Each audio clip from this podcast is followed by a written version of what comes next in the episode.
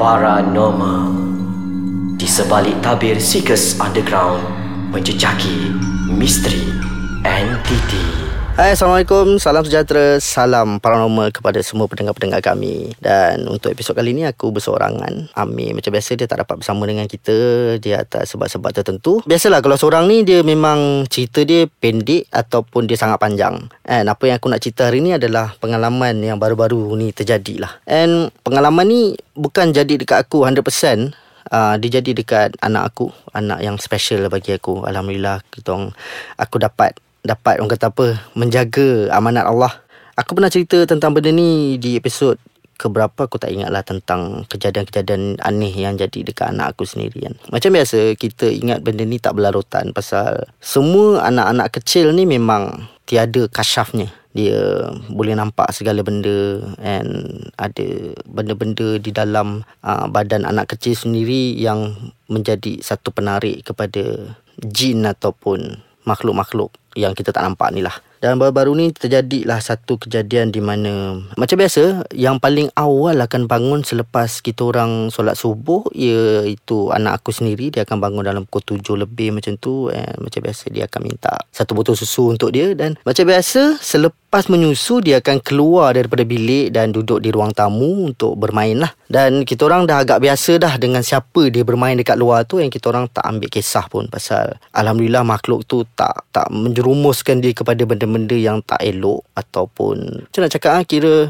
benda tu benda yang elok lah benda yang tak menakutkan dia kan? So far itu benda yang aku akan bercakap dalam rumah. Setiap kali aku rasa ada benda yang tak sepatutnya ada dalam rumah. So bila aku dapat rasa benda yang pelik so aku akan bagi dia warning terus. Aku cakap macam apa-apa jadi kat anak aku? Kau adalah benda pertama yang aku akan sakit sakitkan lah.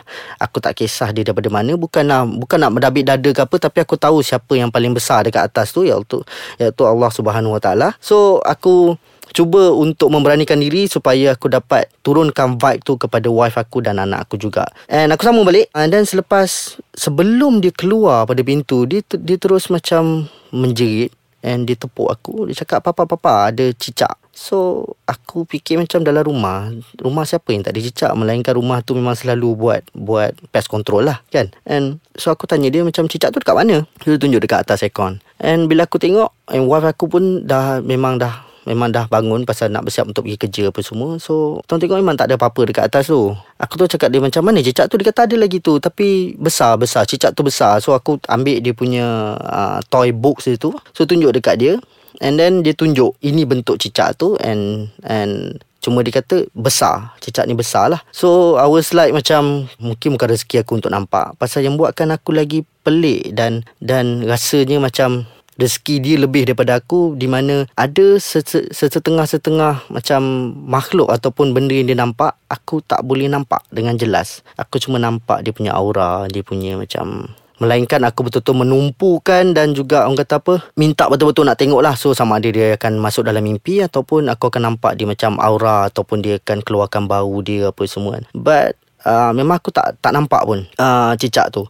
So aku just fikir macam okay tak apalah diam je dulu. Uh, pasal aku nak tengok ada tak dia punya sambungan? Hari yang sama kalau tak salah aku lah. Kalau tak pun rasanya besoknya kot. Wife aku bagi tahu yang anak aku ni nampak ular dekat dalam bilik juga. So aku terus macam terperanjat lah macam pasal kita orang duduk di level 1 so macam mana ular boleh naik atas rumah apa semua kan. And aku terus cakap dengan wife aku uh, macam biasa buka dulu rukiah apa semua. And as long as anak tak menangis ataupun takut just let her be. So dia perangai. Dia macam biasalah malam tu. Cuma cuma nampaklah dia lain sikit, dia agak slow sikit dari tu apa semua. Minta maaf, aku akan sambung. Selepas ini kita berehat sekejap.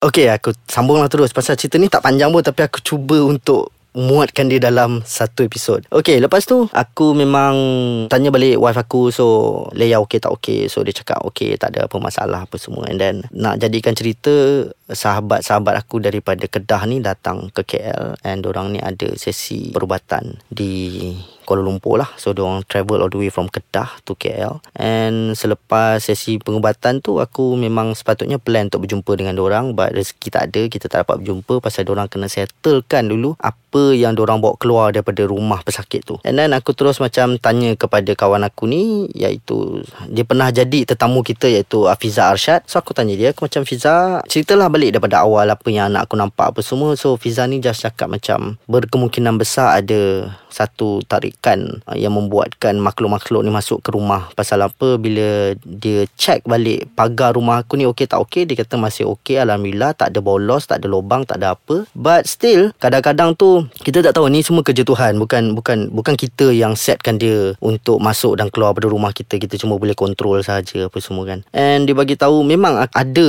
makhluk-makhluk pelik yang masuk ke rumah tu pasal tarikannya daripada anak aku sendiri. So Fiza cakap macam as long as kita jaga anak tu jangan bagi dia buat benda pelik-pelik ataupun mengikut kata daripada makhluk-makhluk ni and seterusnya akan melakukan perkara-perkara yang tak elok ataupun benda yang boleh membahayakan diri sendirilah. So dia kata jaga je and kalau boleh train her untuk tak nak bagi takut. So dia kena beranikan diri pasal memang dia cakap kes ni agak special sikit pasal apa. Before this apa yang dia nampak InsyaAllah aku boleh nampak juga. Mungkin tu rezeki yang aku dapat lah pada Tuhan. Tuhan bagi aku rezeki untuk boleh tengok Walaupun bukan semua benda kan. But apa yang terjadi dekat anak aku ni Sekarang ni Kalau ikutkan lah Kalau kita frankly speaking lah Kita cakap macam belawak-lawak Dia kira macam kalau letak rating power tu Dia dah higher level daripada aku lah Pasal ada benda-benda. Pasal bukan senang orang nak tengok jin ni. Bukan senang orang nak tengok makhluk halus ni. Bukan semua orang ada kebolehan tu. And ramai orang yang nak tengok Dia punya consequences after that tu kita tak tahu sama ada menjadikan kita lebih berani ataupun menjadikan kita sebagai seorang yang sangat takut pasal benda tu pernah jadi dekat depan mata sendiri kan.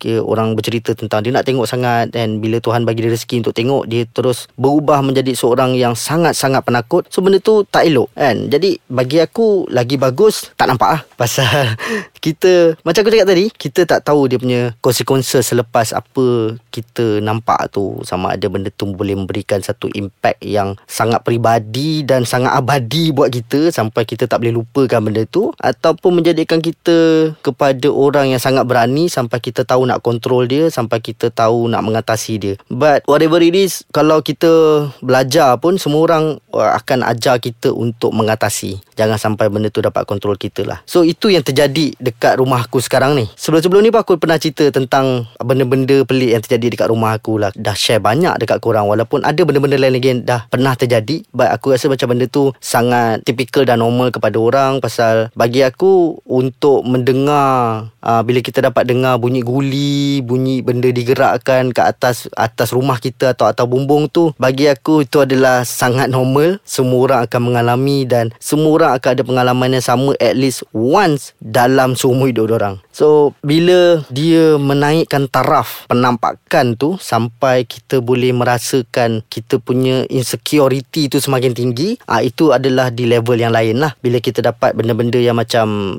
sampai tu tahap kita dapat rasakan selalu diperhatikan bau yang pelik busuk yang ataupun yang sangat wangi dalam rumah lepas tu ada kejadian pelik sama ada barang dialihkan ataupun bunyi yang kita tak pernah dengar. So bila ada cerita-cerita macam ni baru aku bercerita dengan korang pasal bagi aku ini adalah rare. Ini adalah benda yang bukan semua orang boleh dapat. Pasal apa biasanya orang akan dengar bunyi guli tu. Itu sangat biasa. Semua orang pun boleh dengar sampai kita orang pun sebagai pengkaji dah come up dengan satu solution dengan satu conclusion di mana kita rasa macam ini adalah penemuan kita orang sendiri. So you guys are free ataupun you guys are orang kata apa siapa-siapa pun boleh disagree pasal masing-masing ada jalan kerja masing-masing. So bagi aku senang je. Tiap kali kita mendengar segala bunyi guli apa semua. Yes of course kalau kita duduk rumah apartment atau flat, kalau ada orang dekat atas, of course lah orang atas yang akan bunyikan. Kan? But kalau tak ada orang kat atas tu, itu sesuatu yang pelik. But aku dengan Amir pernah study pasal benda ni. Dia melibatkan satu nama yang kita panggil dia light photon. So light photon ni dia sangat besar. Sampaikan dia berada dalam jurusan kayu dan juga batu. Kan? Pasal apa? Untuk pengetahuan korang, apa yang kita tahu adalah, ini apa yang aku tahu eh. Kayu dan batu ni menyimpan bunyi.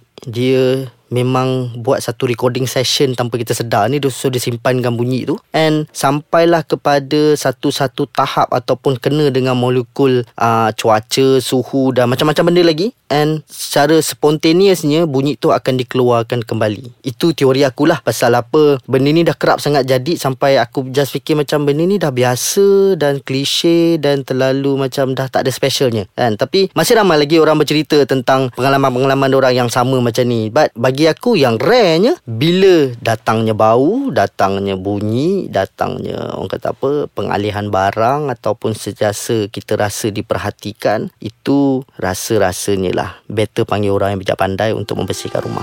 Kita dah sampai pun di penghujung episod untuk kali ini. InsyaAllah kita akan bertemu lagi di episod akan datang macam biasa. Sebarang pertanyaan, cadangan ataupun apa-apa komen korang boleh like kita punya Facebook page iaitu cari je Ais Kacang. And boleh masuk ke website rasmi kita orang www.aiskacang.com.my And kalau nak follow Instagram dan juga Twitter, dua-duanya handle yang sama iaitu Elias Ais Kacang MY. So insyaAllah kita akan berjumpa lagi di dalam di episod yang akan datang. Kita tak tahu lagi selepas ni aku akan bersama siapa. Mungkin ada tetamu lain ataupun tak ada. But aku akan cuba sedaya upaya untuk cari lagi seorang tetamu. InsyaAllah kita akan berjumpa lagi di episod akan datang dalam podcast Ais Kacang segmen Paranormal.